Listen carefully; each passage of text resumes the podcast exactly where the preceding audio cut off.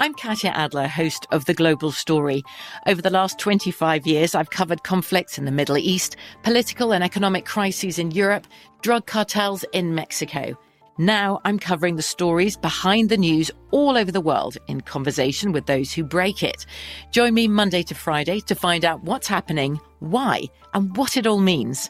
Follow the global story from the BBC wherever you listen to podcasts. The Kakadu plum is an Australian native superfood containing 100 times more vitamin C than oranges. So why have you never heard of it? PR. No one's drinking a Kakadu smoothie? I'm JB Smoove, and that was a full episode of my new podcast, Straightforward, inspired by guaranteed straightforward pricing from AT&T Fiber. Get what you want without the complicated. AT&T Fiber, live like a gigillionaire. Available wherever you get your podcast. Limited availability in select areas. Visit AT&T.com slash hypergig for details. This is your moment, your time to shine, your comeback. You're ready for the next step in your career and you want an education employers respect. So you're not just going back to school, you're coming back with Purdue Global. Backed by Purdue University, one of the nation's most respected public universities, Purdue Global is built for people who bring their life experience into the online classroom. Purdue Global, Purdue's online university for working adults. Start your comeback today at purdueglobal.edu. There's a lot happening these days. But I have just the thing to get you up to speed on what matters without taking too much of your time. The Seven from the Washington Post is a podcast that gives you the seven most important and interesting stories, and we always try to save room for something fun. You get it all in about seven minutes or less. I'm Hannah Jewell. I'll get you caught up with the seven every weekday. So follow the seven right now. It's like the police knew who he was before they got here. From iHeart Podcasts. the Medical school dean at USC was leading a secret double life. She's breathing right now? Yes, she's absolutely breathing. I'm a doctor, actually. A story about money, power, and corruption. When people fall in line, they fall in line. Looking back, I realized, oh, everyone knew. I'm Paul Pringle, an investigative reporter for the LA Times. Listen to Fallen Angels, a story of California corruption on the iHeartRadio app, Apple Podcast, or wherever you get your podcasts. They should make a table where the legs are in the not in the corners, but in the middles. and before everybody emails and tells me why that's a bad idea, I just let's just try it. Has anybody tried it?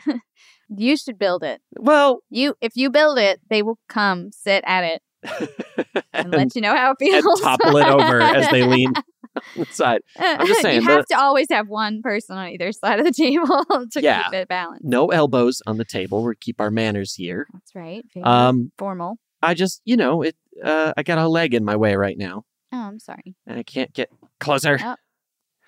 Um, but it's okay. We're here. We're family. Is this Family. Yeah. I got to tell y'all, my uh, my mother was helping my sister buy a home, and she's they're trying to somebody was trying to scam her, like total made up company, Mhm. made up business, made up phone numbers.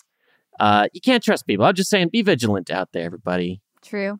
I had one last a couple years ago, or somebody. It was during the pandemic. You were out of town, and somebody texted me pretending to be an old boss that I had previously Oh, worked for right. because they found my name on the company website. They were like, "Hey, it's it's so and so, your old boss. Can you do me if I'm in a conference? I'm in a conference meeting. I need some help real quick. Uh, I need you to go buy some gift cards." That gift cards thing was going around. Yeah, And there were people still li- is. like in the DMs being like, "Hey, it's Kanye. I'm. right. I just need twenty five hundred dollars to prove like whatever. I promise it's me."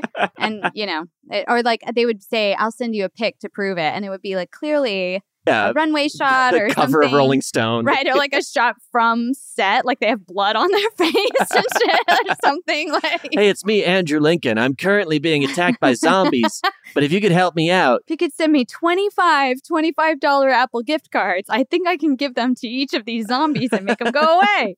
anyway, stay safe out there, everybody. Stay smart. Watch out. Stay vigilant.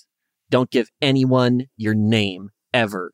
Dang. Hide in your homes. Oh, Don't answer the phone. wow. Don't turn on your computer. Line your walls with tinfoil. Uh oh, we're going off in a direction I Uh, was not. make sure you've got prepared six for. months worth of drink of clean drinking water, and don't trust anyone. You know, if your Right. spouse calls, it's Wow. not them. Damn, you're really going in on this. Look, I'm just, it's better safe than sorry. I've been burned before. What? I almost bought some iTunes cards. Look, we're not scamming you. In fact, I really am Eli. And I really am Diana. That's right, I and we- promise. Really are here with an exciting new episode of Ridiculous Romance. Yes, I'm excited about this one because Yeah. I love Walt Whitman. Absolutely. But before we get to that, we really got some really nice reviews from some of y'all. And I just want to say it's the best thing in the world. Messages we get from you all, uh, uh, comments on our Instagram posts, and these Apple Podcast reviews really do a lot, not just for our self esteem, which they do so much. I mean, but they help other people decide to listen to the show too. Because how often you scrolling through, and you're like, oh my God, there's so many podcasts. What are the people saying? That's what I want to know. and we have recently gotten some really nice reviews. Uh, we just want to share a couple here real quick because you put the time in Yeah. to sending us your words. Let's uh let's send them back. okay. This one just came through from Naisi, maybe. Okay. And this person said, I love this podcast so much. I wait patiently for new episodes. I love Eli and Diana's witty banter Yeah. and their way of delving into difficult topics with grace and comedy. I hope you two never stop making this podcast. Thank you. I can tell you, you. we never stop making this podcast. it is all day.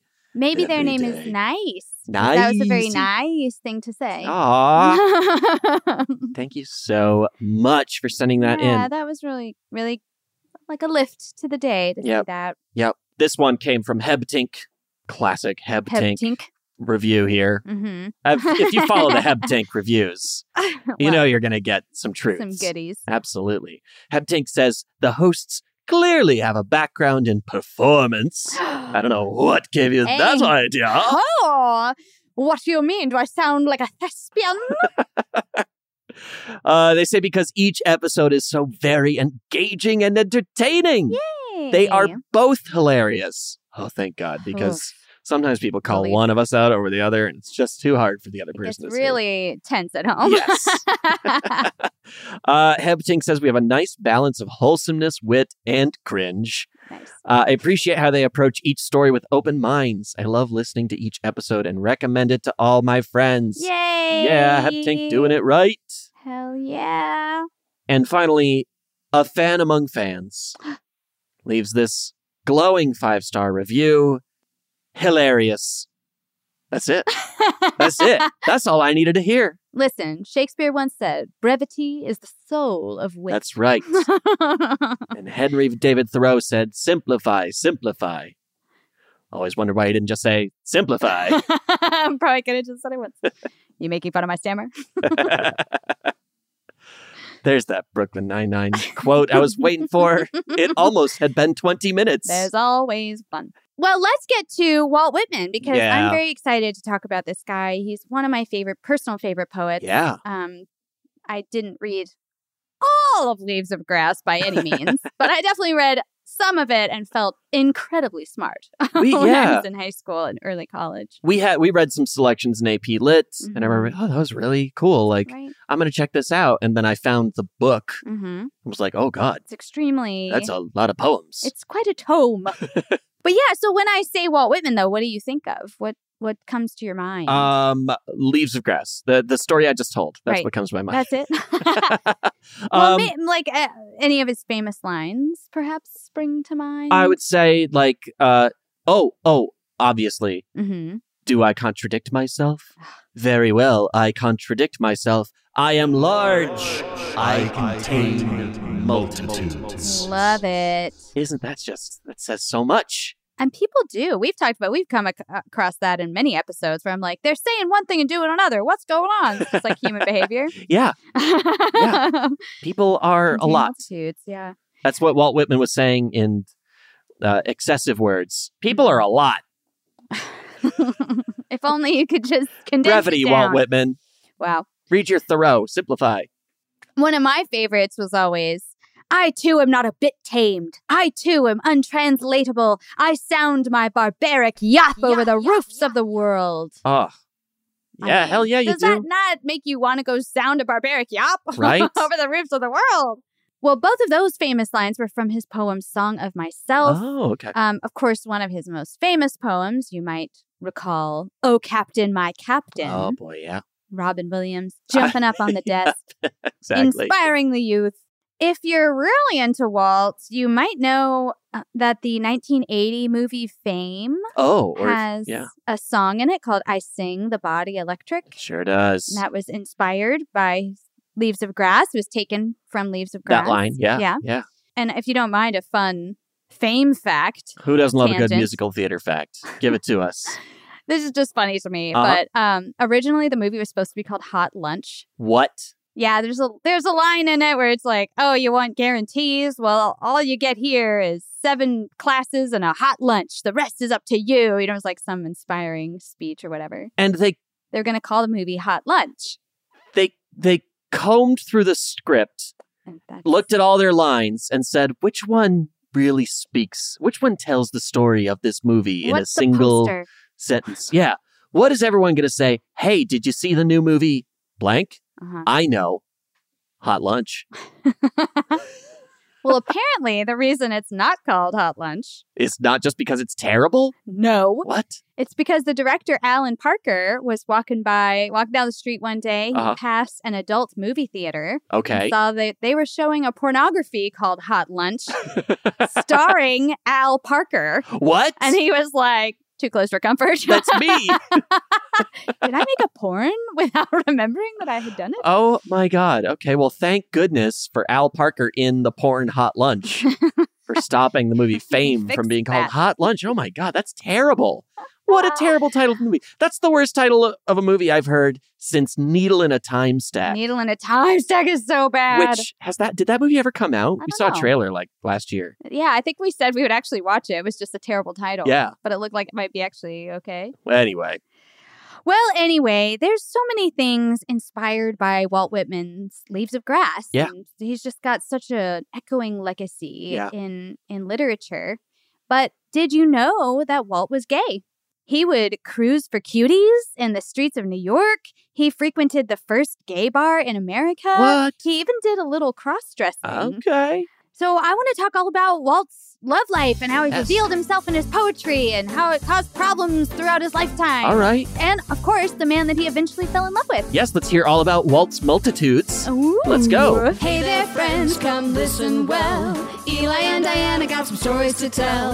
There's no matchmaking or romantic tips. It's just about ridiculous relationships. A lover might be any type of person at all, an abstract concept or a concrete wall. But if there's a story worth a second glance, we'll put it in our show, Ridiculous Romance. A production of iHeartRadio.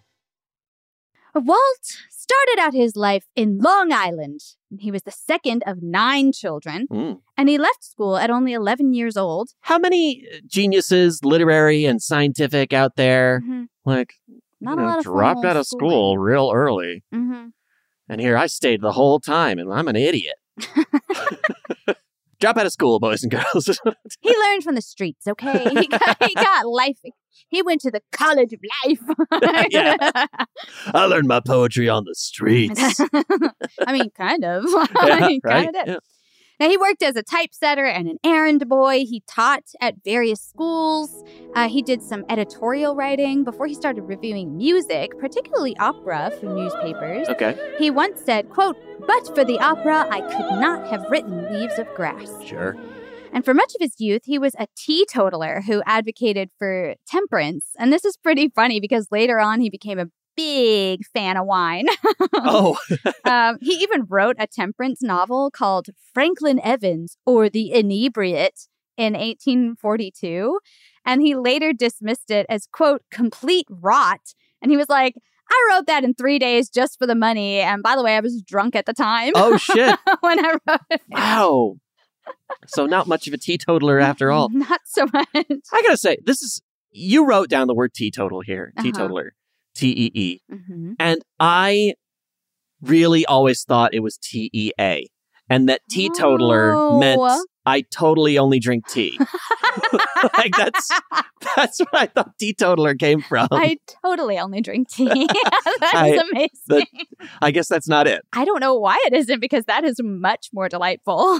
I say we, I move to change it. Right? I guess teetotalers were just like straight edge, the straight edge of their time. All right. Where's the word come from? I we don't don't have time. Yeah, I didn't look it up. So in 1848, Walt was a delegate for the Free Soil Party, which basically meant that Walt did not necessarily believe in abolition, where the government would come in and tell you you can't own slaves anymore. Um, but like the others in the Free Soil Party, he believed that expanding slavery into the new Western territories would be a threat to free white labor. Oh. yeah, that's why we should get Because rid they of They need to make money out there after Right. all. and that was a position that William Lloyd Garrison hilariously called, quote, white manism. just oh think my funny. god, white manism. and should be, you know, probably used more often today. I'm a certified white manist. oh, by 1850, Walt was starting to work on Leaves of Grass after being inspired by Ralph Waldo Emerson's 1844 essay, The Poet. He wanted to write something distinctly American, something that captured the American spirit and culture, something about real life. yes. So he wrote in free verse with themes of nature and democracy and the self, striving for a cadence similar to the King James Bible. Hmm This is a Walt Whitman episode, y'all. mean- you know where we've got to spend a lot of our time. Mm. We're going to go on down to Poetry Corner and hear a little bit of his poem, Song of Myself, from the 1892 edition. Walt Whitman, a cosmos of Manhattan the son, turbulent, fleshy, sensual, eating, drinking, and breeding. No sentimentalist, no stander above men and women or apart from them. No more modest than immodest.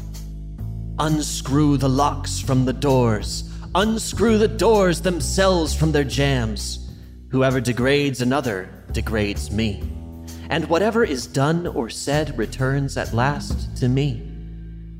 Through me, the afflatus surging and surging, through me, the current and index. I speak the password primeval. I give the song of democracy. By God, I will accept nothing which all cannot have their counterpart of on the same terms.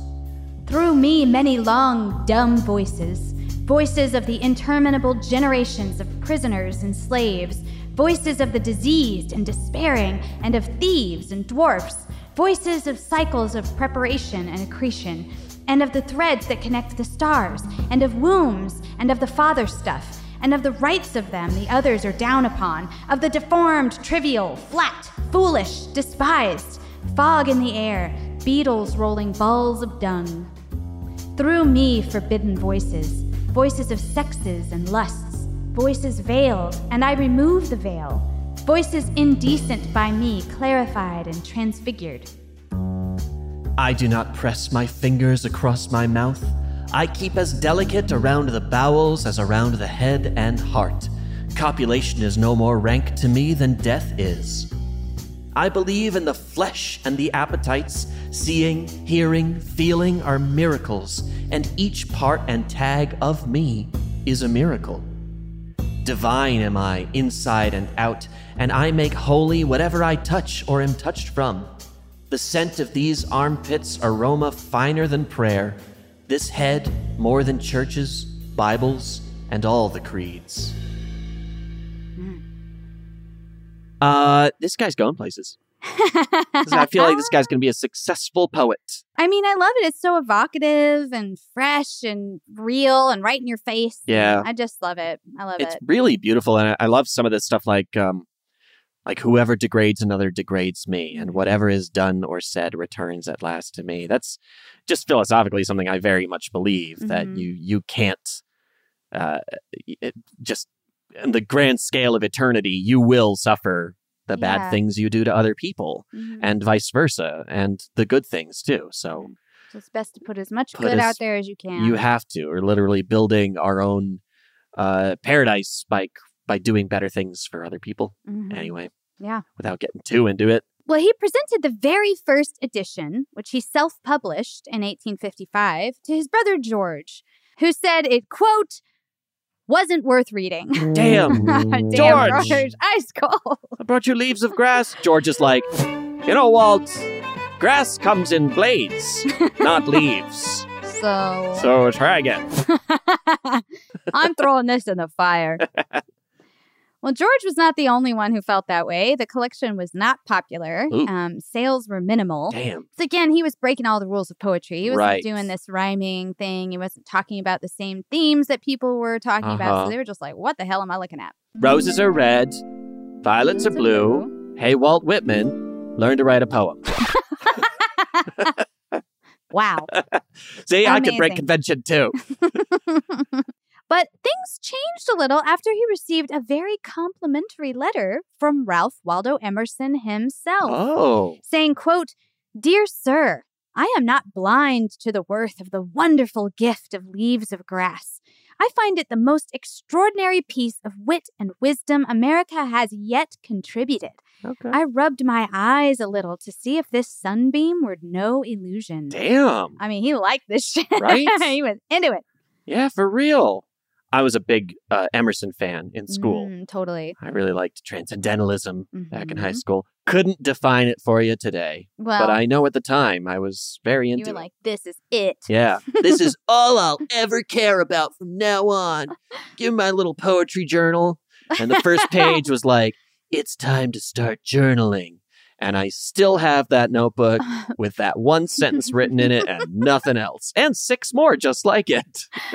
I saw some tweet the other day that was like, "This is my emotional support pile of unfilled notebooks." Was like, Exactly. Stop reading me. Now, of course, once people like myself knew that Ralph Waldo Emerson, oh God. the literary tastemaker himself, liked the book Leaves of Grass, it became more widely distributed and read. But the reviews started to focus more on the obscene nature of the poetry, as they called it. Yeah, the breeding and the fleshy, sensual stuff. They were like, "Ah, Right. too much." So Walt took a quote from Emerson's letter that said, I greet you at the beginning of a great career. And he embossed that in gold leaf on the second edition of Leaves of Grass, essentially inventing the book blurb nice. like, with a foreword by Ralph Waldo Emerson. it's one sentence. he really is the defining America. Yeah, he was right. like, "I need a marketing hook Exactly. now." But this was almost not published because of all the bad reviews that had come out before. Mm-hmm. But it did come out in 1856 with an additional 20 poems, and it continued to be added to and revised throughout Walt's life. He would just keep Mm-hmm. putting out a new edition. It was like, you know, a, a video game. He just kept, oh, there's a new update, a new update. You thought you bought it, but it's not done Not yet. over yet. Still going. Uh, people were probably like, I already paid for this book once. You can't keep changing it. He's like, "But there's so much new shit." Have you got the DLC yet for Leaves of Grass? Uh, release the Snyder cut. oh no! Oh, I don't want the Snyder cut of Leaves of Grass. just you have to read it very slow. Walt is probably more like release the butthole cut. oh no! That's more accurate. So all these new additions and revisions were often very revealing. Mm-hmm. For example, in 1848, Walt went to New Orleans and he had a little bit of a love affair. Hmm. And he wrote about that in a poem called Once I Passed Through a Populous City. And surely describes all the things he passed through in that city. Am I right? Wouldn't you like right? to know? Uh, the story at the time was that he had had an affair with this aristocratic Creole woman and caused a total scandal. Hmm. And he did abruptly leave both his journalism job and the entire city of New Orleans only three months after he got there. So Mm. well, it was something of a scandal. Something happened. But as Rictor Norton writes in his article, Walt Whitman, Prophet of Gay Liberation, the original handwritten poem was found in 1925. And then they discovered that Walt had changed the gender in the poem to make it more palatable for publishers. Hmm. Rictor writes, quote, such a subterfuge, of course, suggests that Whitman, far from being an innocent, was aware of the queer nature of his passions. So literally is like, in the in Leaves of Grass, the new edition that came out, Mhm. it was about him and a lady. Right. But when they found the original letter, they were like, "Oh shit." Oh, he crossed out he and him and Uh-huh. man and boy and all this stuff. hmm He was like, oh, they're not going to print this. Right. So I want to put us back in Poetry Corner so we can hear a little bit of Once I Passed Through a Populous City. Once I passed through a populous city, imprinting my brain for future use with its shows, architecture, customs, tradition. Yet now, of all that city, I remember only a man I casually met there who detained me for love of me. Day by day and night by night, we were together. All else has long been forgotten by me. I remember I saw only that man who passionately clung to me. Again we wander, we love, we separate again. Again he holds me by the hand. I must not go. I see him close beside me with silent lips, sad and tremulous. Lovely.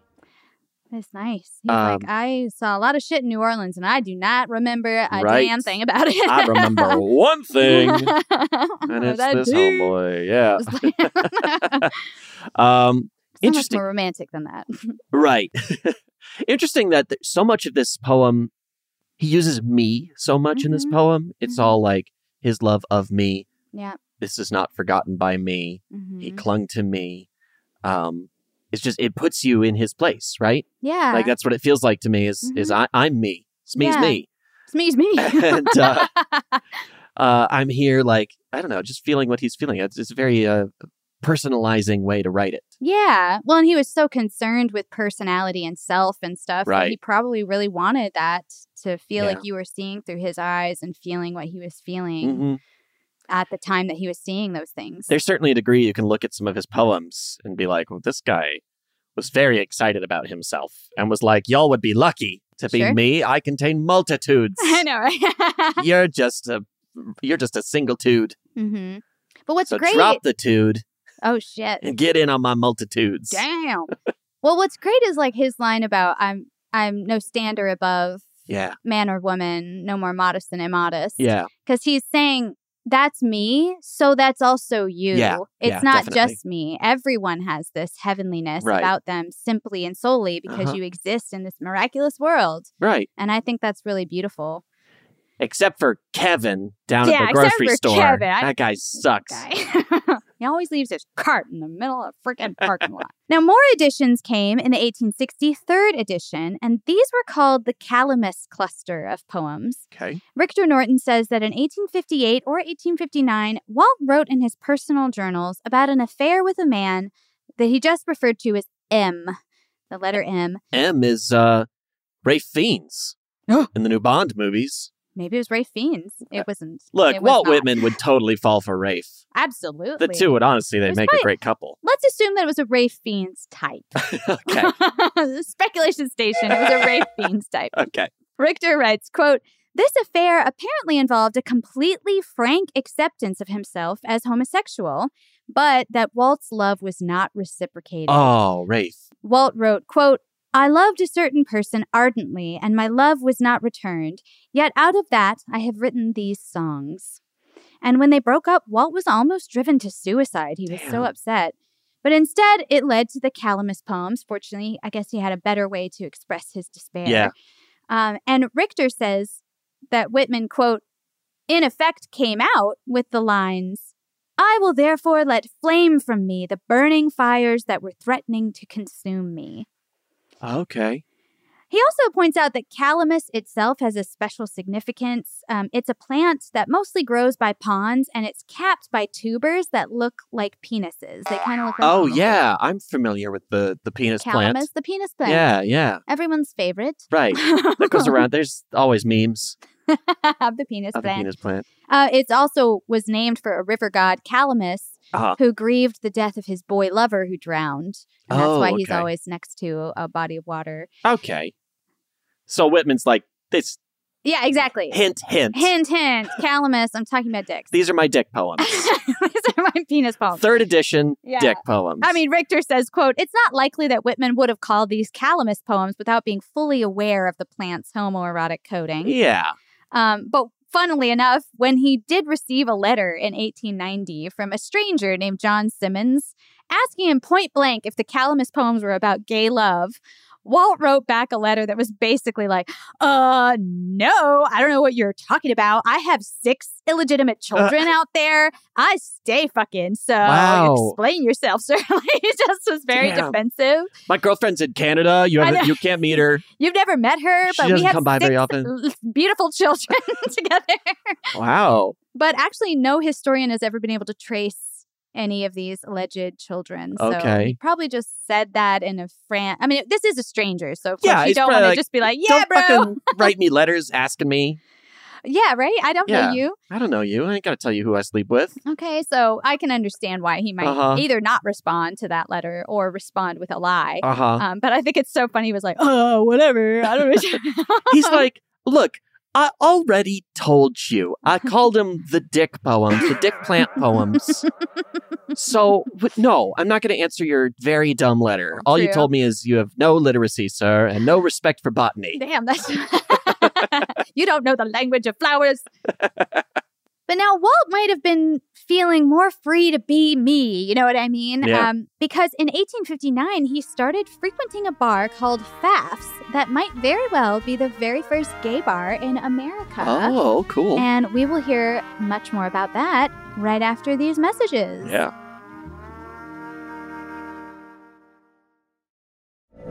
From BBC Radio 4, Britain's biggest paranormal podcast is going on a road trip. I thought in that moment, oh my God, we've summoned something from this board. This is Uncanny USA. He says, Somebody's in the house. And I screamed. Listen to Uncanny USA wherever you get your BBC podcasts, if you dare.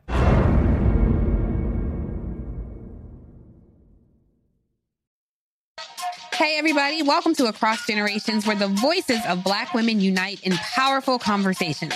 I'm your host, Tiffany Cross. Tiffany Cross. I want you all to join me and be a part of sisterhood, friendship, wisdom, and laughter. In every episode, we gather a seasoned elder. But even with a child, there's no such thing as the wrong thing if you love them. Myself as the middle generation. I don't feel like I have to get married at this big age in life, but it is a desire I have and something that I've navigated in dating. And a vibrant young soul for engaging intergenerational conversations. I'm very jealous of your generation that didn't have to deal with Instagram and Tinder. This is Across Generations, where Black women's voices unite, and together, you know how we do, we create magic. create magic. Listen to Across Generations podcast on the iHeartRadio app, Apple Podcasts, or wherever you get your podcasts. started talking about this incident. Drugs and uh, officials cover up. you couldn't believe it. From iHeart Podcasts. It's like the police knew who he was before they got here. A story about money, power, and corruption. The medical school dean at USC was leading a secret double life. She's breathing right now? Yes, she's absolutely breathing. I'm a doctor, actually. There's no way that that guy's a doctor. I'm Paul Pringle, and I'm an investigative reporter for the LA Times. This is the story of an investigation that starts in a hotel room in Pasadena, California, and reaches all the way to the top of two of the most powerful institutions in the city of Los Angeles. When people fall in line, they fall in line. Looking back, I realized, oh, everyone knew. This is Fallen Angels, a story of California corruption. We're always going to have predators. It's the good people who stand by and do nothing that allow them to flourish. Listen to Fallen Angels, a story of California corruption on the iHeartRadio app, Apple Podcast, or wherever you get your podcasts. Hey, this is Christina Quinn. I'm the host of Try This, the Washington Post's new series of audio courses. The idea behind Try This is to become better functioning humans without having to comb the internet for countless hours. In our first course, we learned how to sleep better. Now, we're going to learn how to make our friendships stronger. I'll offer expert tips that are doable, and I'll keep it short. So let's do this. Class is in session. Find Try This from the Washington Post wherever you listen. The Therapy for Black Girls podcast is an NAACP and Webby Award winning podcast dedicated to all things mental health, personal development, and all of the small decisions we can make to become the best possible versions of ourselves. Here, we have the conversations that help Black women decipher how their past inform who they are today and use that information to decide who they want to be moving forward. We chat about things like how to establish routines that center self care what burnout looks and feels like, and defining what aspects of our lives are making us happy and what parts are holding us back. I'm your host, Dr. Joy Harden Bradford, a licensed psychologist in Atlanta, Georgia, and I can't wait for you to join the conversation every Wednesday. Listen to the Therapy for Black Girls podcast on the iHeartRadio app, Apple Podcasts, or wherever you get your podcasts. Take good care, and we'll see you there.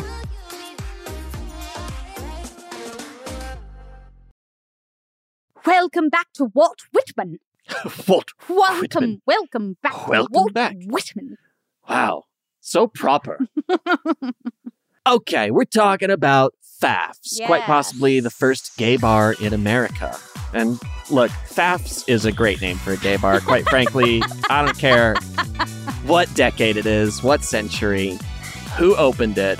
One day, babe, let's open a gay bar called Pfaff's. Absolutely, I'm Pfaff's in. is great.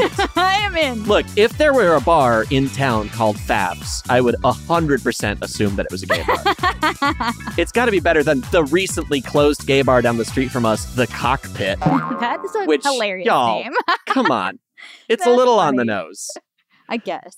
Pfaff's owner was a German guy named Charles Pfaff, who modeled the bar on the beer cellars that were popular in Germany at the time. Now, Walt, the former teetotaler who used to mm-hmm. totally only drink tea, but now drinks a lot more than that, he once said he was, quote, the best selector of champagne in America. Again, Walt is very short of himself in a lot of ways. True. He was like, I have, listen, I've drank a lot of champagne at this point. this man has the finest. But it was the company that really made Pfaff's special, right? And it was Mhm. frequented by bohemians led by Henry Clapp Jr. Henry was this notable anti slavery and temperance advocate, but then he went to freewheel in France. Oops. And you know what happens when any of our subjects go off to France? They come back just ready for anything. Full of ideas. He returned to America 100% done with social reform, and he fully committed to bohemian values of free love, poverty, and the appreciation of beauty and art. Full on rent vibes. Absolutely. He is he like, definitely somebody like, light my candle. he definitely jumped on a table full of food Uh-huh. kicked plates off as he was dancing around talking about life Yeah, or whatever. exactly. Really obnoxious stuff, probably. But this is the guy who gathered together all these notable poets and writers and actors and actresses, artists, all these folks to hang out at Pfaff's. Now, this is not just Walt Whitman, but also Thomas Nast, who was the cartoonist who gave us the modern version of Santa Claus. also Quite a contribution. Gay icon. Mm, true. Um, Gay icon, Santa Claus. uh, we also had the humorist Artemus Ward, who was considered the first stand up comedian. Icon. Truly the, a philosopher of his time, I'm That- sure. I'm sure he really he was saying some shit that really mattered. and also Ada Clare, who was an actress who shocked the world Mm. by living unapologetically as a single mother to an illegitimate child. Oh, woman! Bring me my fainting couch. Living alone? Wow. Pfaff's, just you never know what you're going to get at Pfaff's. All it's all types. it's all types. Now, for over 10 years, Pfaff's became, as writer Allan Gurganus wrote, quote, the Andy Warhol Factory, Studio 54, and the Algonquin Round Table all rolled into one. Hell yes, I would go to Pfaff's.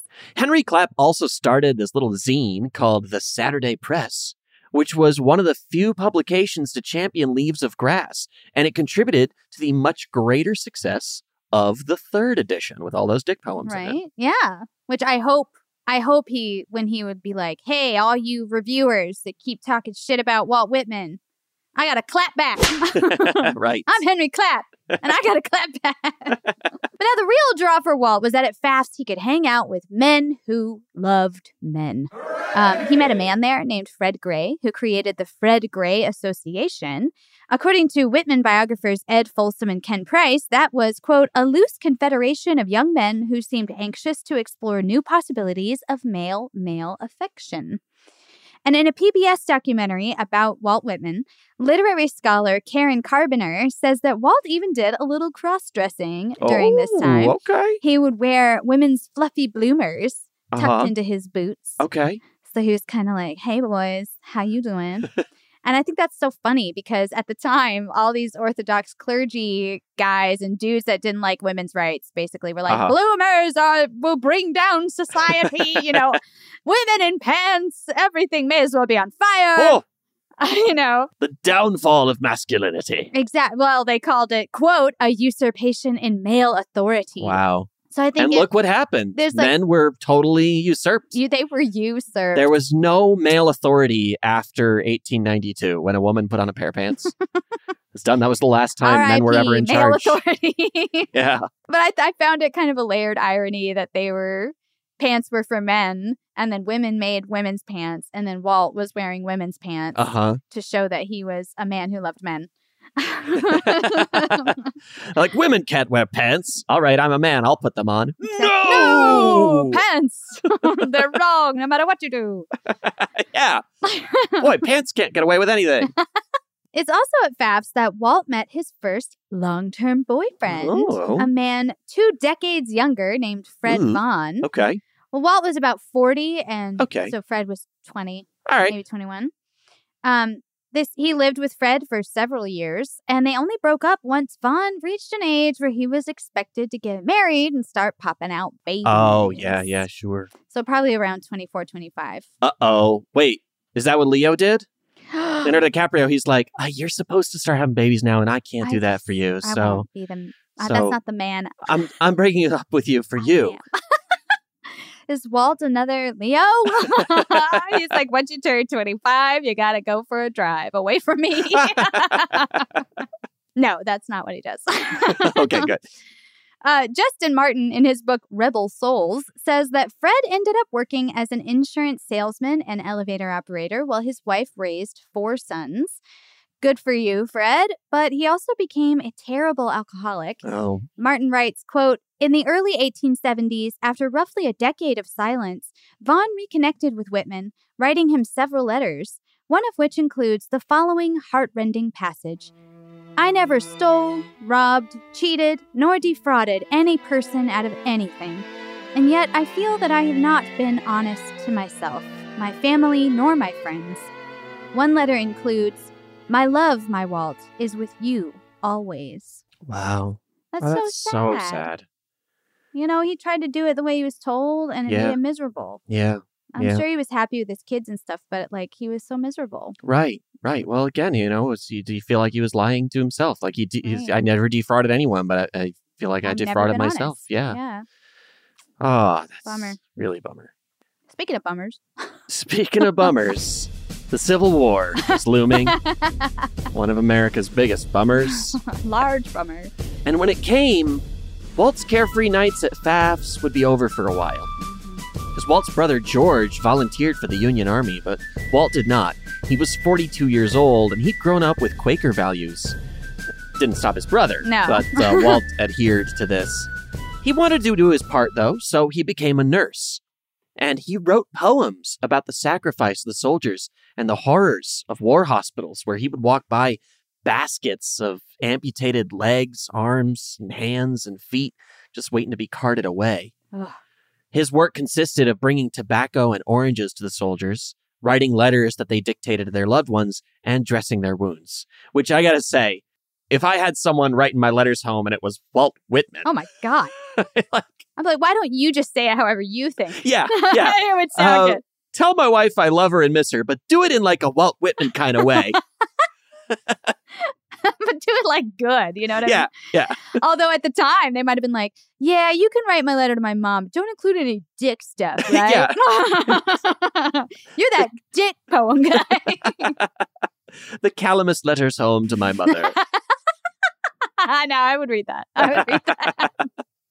We've got like, Dear Mother, it's been 18 days since I've seen a warm bed and a hot meal, but it's only been two days since I've seen a long, turgid flower down by the pond. His mother gets it. She's like, What is happening to poor. What's his name? What's a Civil War name? What's happening to poor Josiah? Josiah. He's like, P.S. My letters are being dictated to Walt Whitman, who is putting his own spin upon them. She's like, oh. Oh. That's that nasty poet. Now, the National Endowment for the Humanities says that Walt cared for tens of thousands of soldiers around Washington, D.C., and this earned him the nickname the Good Gray Poet. So he's like a like a Gandalf. Yes, caring for total these people, Gandalf. giving them magic words. They, they did actually say that he kind of had a preternatural ability for Yeah. healing. Like he would come along and somehow it would help mo- in a way that the other doctors had, or nurses were able Wow. to, to do. It's very interesting. The power of words. Right, right. They're like he he said, "I am holy. All that is me is holy, and Yeah. I, everything I touch becomes holy." That was like in his in Leaves of Grass, and they were like, "It's kind of true." Look, the pen and the sword, like that's not Mm. that's not from nothing. no, They don't say that for nothing. well, that's true. Rictor Norton says that Walt fell in love with several soldiers during this time, including a fellow by the name of Tom Sawyer. Now, this likely could be the actual Tom Sawyer, who was a real person. He was a fireman who rescued 90 people from a ship fire once, and he was good friends with Mark Twain and the inspiration for his character of the same name. Wow. Yeah. The real Tom Sawyer might have made out with Walt Whitman. The real Tom Sawyer led a much more fascinating life than the fictional Tom Sawyer. Oh my god, it's insane because I read a whole thing about and it doesn't even this ni- this 90 person rescue is not Uh-huh. even the least of the shit that he did. What? He's amazing person. Uh, does he have much of a love life? I mean, they got married and opened a bar. Okay, that's enough for me to do an episode on Tom Sawyer for. Like, y'all know we'll stretch it to tell a good story. Uh, Walt also likely fell in love with a man named Lou Brown, which is very funny here hilarious. in house because that's Diana's dad's name. I know. he spelled it different, but uh, who, who uh, surely your father appreciates Walt Whitman, but probably would not have fallen in love with him. doubtful. doubtful. Walt even suggested that he and all these guys go live together. Mm-hmm. Um, it's just a big party full of firemen and writers and And he's soldiers and me "Get- right in the middle. Give me a sexy threesome to menage to live in the rest of my life. You there, fireman, you there, soldier, come over to my place and I'm just going to write about all these incredible things that are happening. Mm. Another man that Walt wanted to live with after the war was over was a man named Elijah Fox, but Elijah ended up getting married instead. So then it was time for Walt to fill out his little black book, Oh, get a few notches on his belt. He was like, Oh. I'm done falling in love. I'm on the I'm just going to go get me some. Meow. I'm a man in my prime. I'm 44 years old. It's I- time to go sleep around all over New York City, Washington, D.C., wherever we are. Let's hear about Walt's special little book, li- literally a little diary that he kept of all the all the fellows he hung out with. Mm-hmm. Uh, right after this commercial break. From BBC Radio 4, Britain's biggest paranormal podcast is going on a road trip. I thought in that moment, oh my God, we've summoned something from this board. This is Uncanny USA. He says, Somebody's in the house. And I screamed. Listen to Uncanny USA wherever you get your BBC podcasts, if you dare.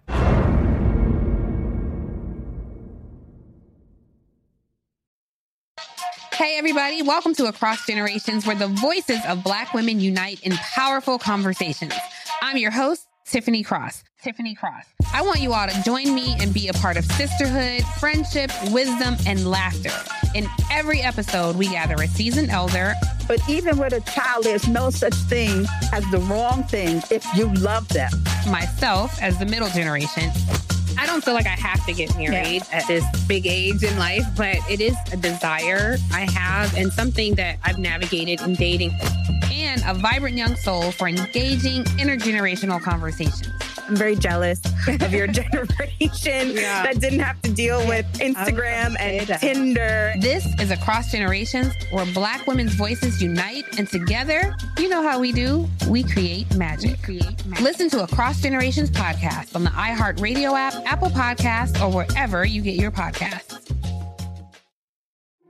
We started talking about this incident. Drugs and uh, officials cover up. you couldn't believe it. From iHeart Podcasts, It's like the police knew who he was before they got here. a story about money, power, and corruption. The medical school dean at USC was leading a secret double life. She's sleeping. Yes, she's absolutely breathing. I'm a doctor, actually. There's no way that that guy's a doctor. I'm Paul Pringle, and I'm an investigative reporter for the LA Times.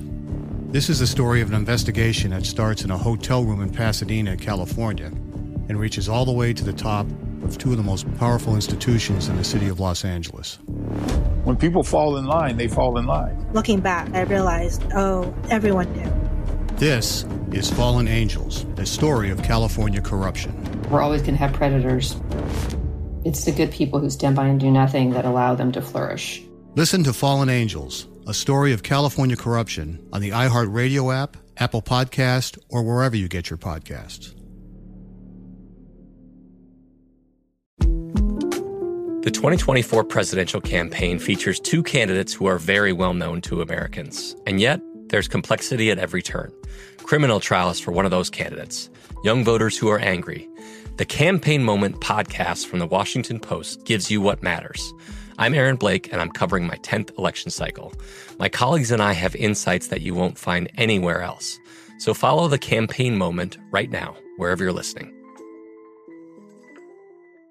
The Therapy for Black Girls podcast is an NAACP and Webby Award winning podcast dedicated to all things mental health, personal development, and all of the small decisions we can make to become the best possible versions of ourselves.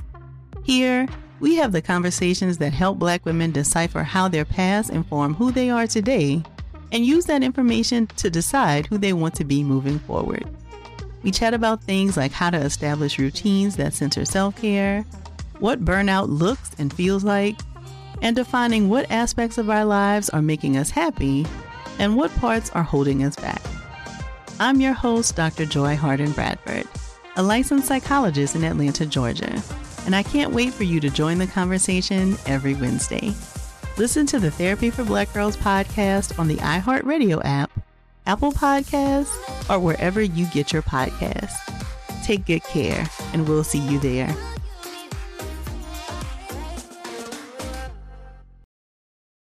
All right, everybody, welcome back to Walt's special list of special friends. the OG Facebook. Uh-huh. He's like, is hot or not? Oh, no. no, I'm just kidding.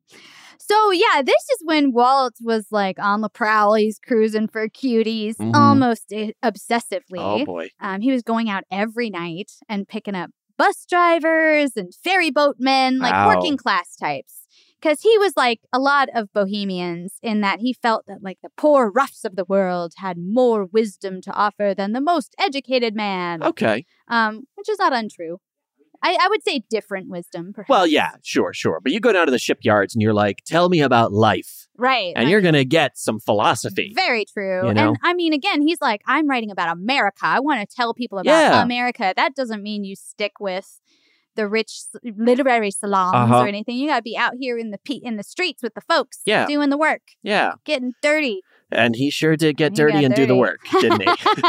he sure did. Charles Shively's book, Calamus Lovers, details some of the around 150 entries in Walt's journals from this time. so these are actual entries from Walt Whitman. Right. These are literally things he wrote down in a book Yes.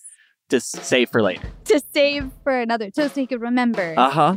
Peter, large, strong boned young fellow, driver, I liked his refreshing wickedness, as it would be called by the Orthodox. George Fitch, Yankee boy, driver.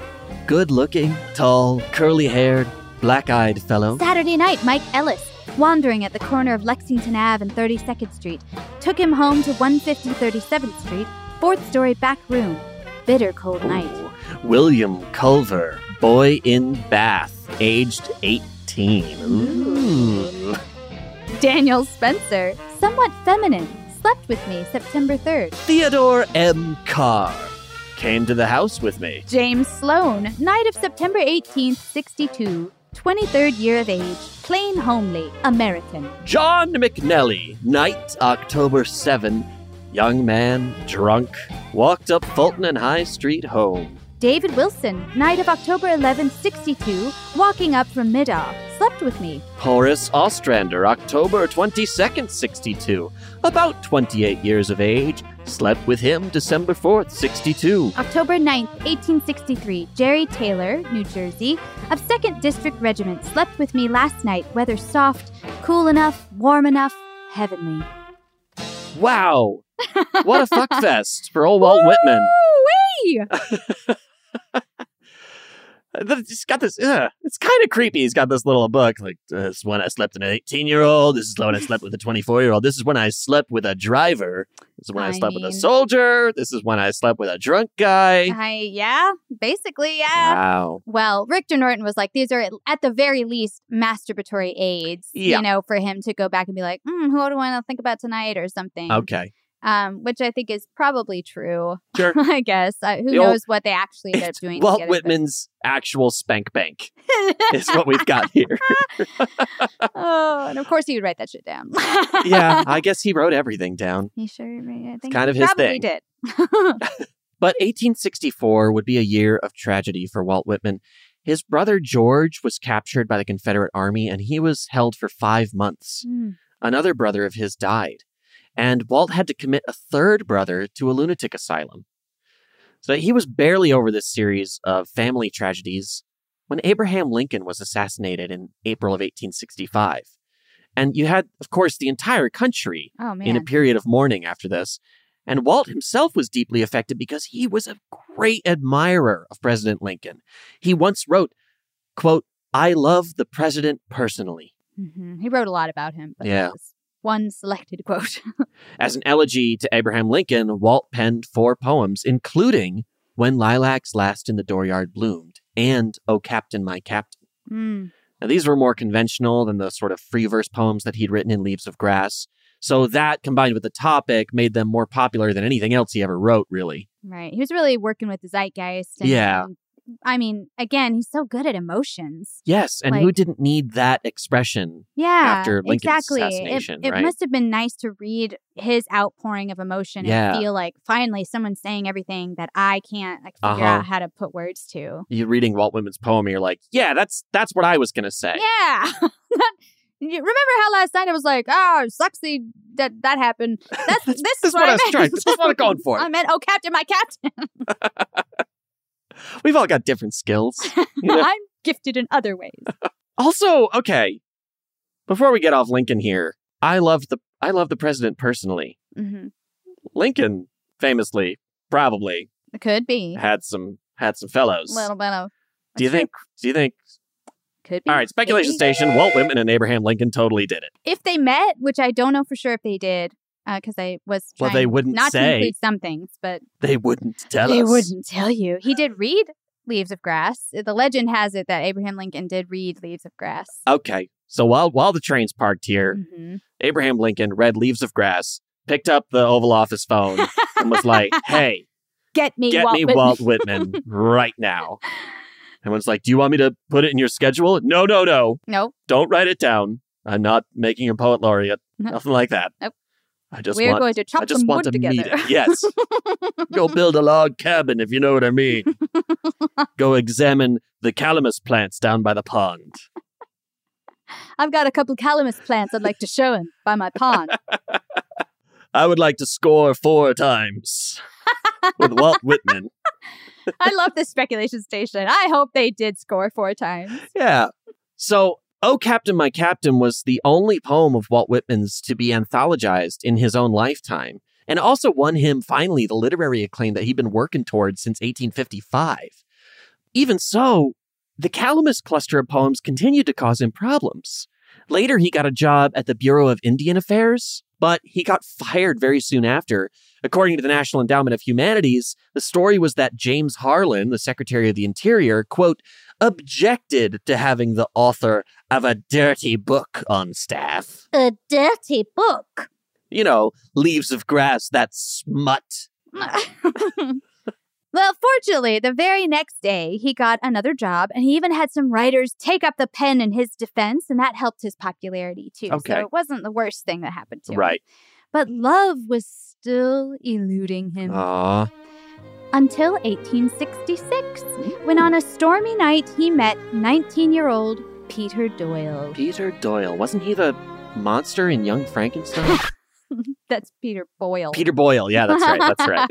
Ray Romano's dad in Everybody Loves Raymond. That's right. Also, yeah. I always forget that he played. Yeah, that's so funny. Well, yeah, because how much Everybody Loves Raymond did you watch? Mm, I think I think just the one scene with Patton Oswalt not Yeah. doing anything because he talked about it on his Twitter account. Now, Peter Doyle was Irish. He was an illiterate bus conductor. This is the exact kind of guy Walt's looking for in his life. All right. It's a little creepy, but weird. Um, Peter described their meeting best in an 1895 interview he gave. Quote, He was the only passenger. It was a lonely night, so I thought I would go in and talk with him. Anyway, I went into the car. We were familiar at once. I put my hand on his knee. We understood. He did not get out at the end of the trip. In fact, oh. went all the way back with me. From that time on, we were the biggest sort of friends. oh, biggest sort of friends. The biggest sort of friends. My, my, my. I don't know what that means. wow. He's like, oh, this this guy's the only man on the bus. I'm going to go back and put my hand on his knee. Okay. I mean, I think he just knew. Yeah. Maybe. Look. Maybe he was just like, I don't know. I get it. I get the sense that this Mhm. person might be willing to accept an advance from me. Hey, they had gaydar in the 1860s. Sure. Well, probably better because you had to be so careful. Yeah. You know, you, Yeah. you touch the wrong person, you could, it could be real bad for Yeah, you. that's true. Do you think you know who Walt Whitman was? I guess he was illiterate, so He he's was not illiterate, so probably not paying attention Yeah, to doubtful. a lot of poets. Yeah, unless someone read it to him. I mean, but how would he know? Like, he would be like, "That's that. That's that guy over there." That's oh my god, if an illiterate man falling in love with a poet. That's like such a gift of the magi setup. You know, like like I wrote you this book. Oh no. I um I don't know what he would do. I bought you this bus, you know. and Oh. Whitman's like, I don't drive. Whatever it was. Out. It's a work An in odd progress. couple. Yeah, it's we're, we're, we're, we're workshopping. Well, Walt taught Peter how to read and write. He taught him geography and arithmetic. Um, he would meet him most nights and hang out during Peter's last rides of the night. Um, afterward, they would go and have a drink together. They took long walks under the moonlight. They strolled the banks of the Potomac. They slept together under the stars. Walt sometimes bought Peter flowers. I mean, this was a full romantic relationship. Um, they never lived together, but they shared their lives every day. Yeah. Now, Rictor Norton does point out that we don't know for sure if Walt and Peter ever, like, did it, did it. We don't know if they had penetrative sex. We don't know if they ever experienced orgasm together. Right. Um, but, quote, or really with any of his other. right, right. But, quote, we do know that they often kissed and embraced and sometimes slept together naked, which is sometimes called a karezza, which is a kind of naked chastity that Socrates seemed to advocate in the Symposium, which in the religious practices of India amounts to prolonged erection without ejaculation.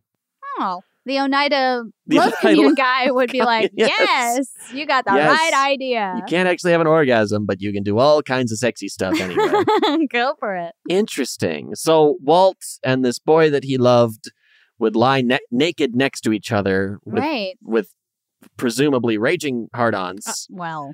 and just not and kiss. hmm But that'll be all. Thank you. I mean, I, you know, we don't know. That's the Yeah. truth. And it's likely that with sometimes they might have gone a little further than that. Right, because we know they did that much. We Right. just don't know uh, uh, then not any happened. further. Yeah, but um, but I I think that Walt did write sometimes that like just to kiss is enough, just to touch the hand. Yeah. You know, like so it makes me think if you're so like I don't know, cut off from Uh-huh. the love that you crave, Right. that even a tiny little bit of it, it seems like your cup overfloweth. You know what I mean? yeah. So he's like, I'm not trying to go too far Yeah. or something. I, Or he could be romantic asexual. that's true too. possibility. It's very true. Or yeah, or just that He that just put it on a higher plane, like it's not Right. about that. That's that's breeding procreative shit. This Right. is like beautiful high beauty, you know, type thing, maybe. or the the shame of the era. You know, it's Or like shame, this is as close as I can get, and then ah, I we, I gotta we gotta stop. I, I don't feel good about this. Yeah. Hard to say. We cannot know. Now, Walt did spend a lot of time talking about the importance of romantic friendship between men without necessarily having sex. Mm-hmm. He thought that it was actually essential for men's health and wellness.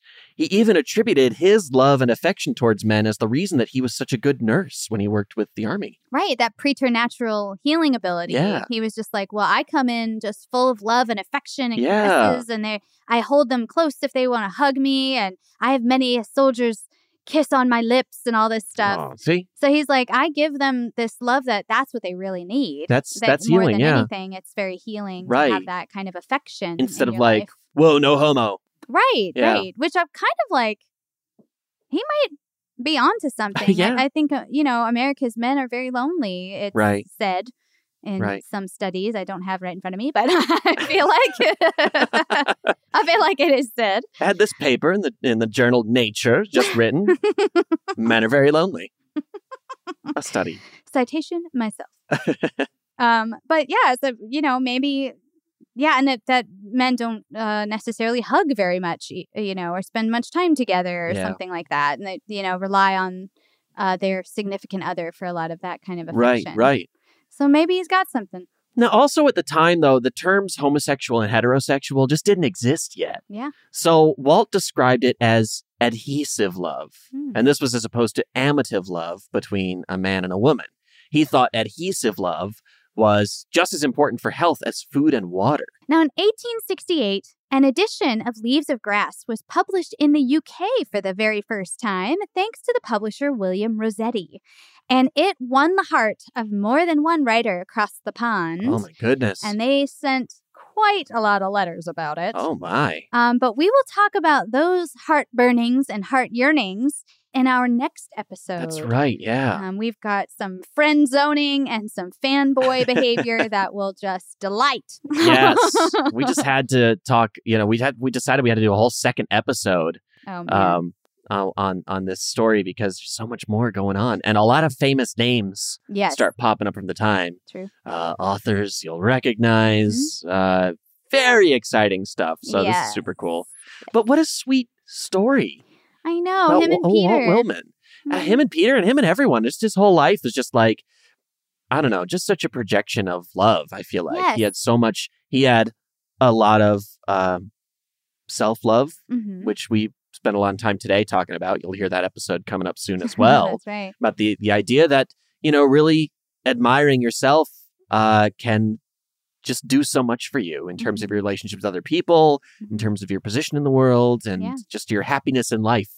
And it seemed like Walt, despite his, uh, you know, frequent, he certainly lived through some tragedies and through some challenges, but he thrived through it all. And I think uh, really recognizing this love that he had for himself and for the people he met uh, really, really affected that in a positive way. I think we can all learn from that. Yeah. And I, I think I think the word that kept coming to my mind when I was learning about him, researching him and stuff, was the word generous. He seems like a generous Mm, person. Like yeah. he's just very like giving of his energy and he wants to like flow so much. You know what I mean? With everything going on. And I want he's like, I want a lot, so I want to give a lot. You know what I mean? He was just very and he was so engaged in everything going on around him and he wanted to be out in the streets walking around and seeing things and witnessing the world Right. he found it all so fascinating. And he was literally like, a blade of grass is as holy to me as a church. You know, like it's Yeah. all so amazing. Are you looking at this shit? Uh-huh.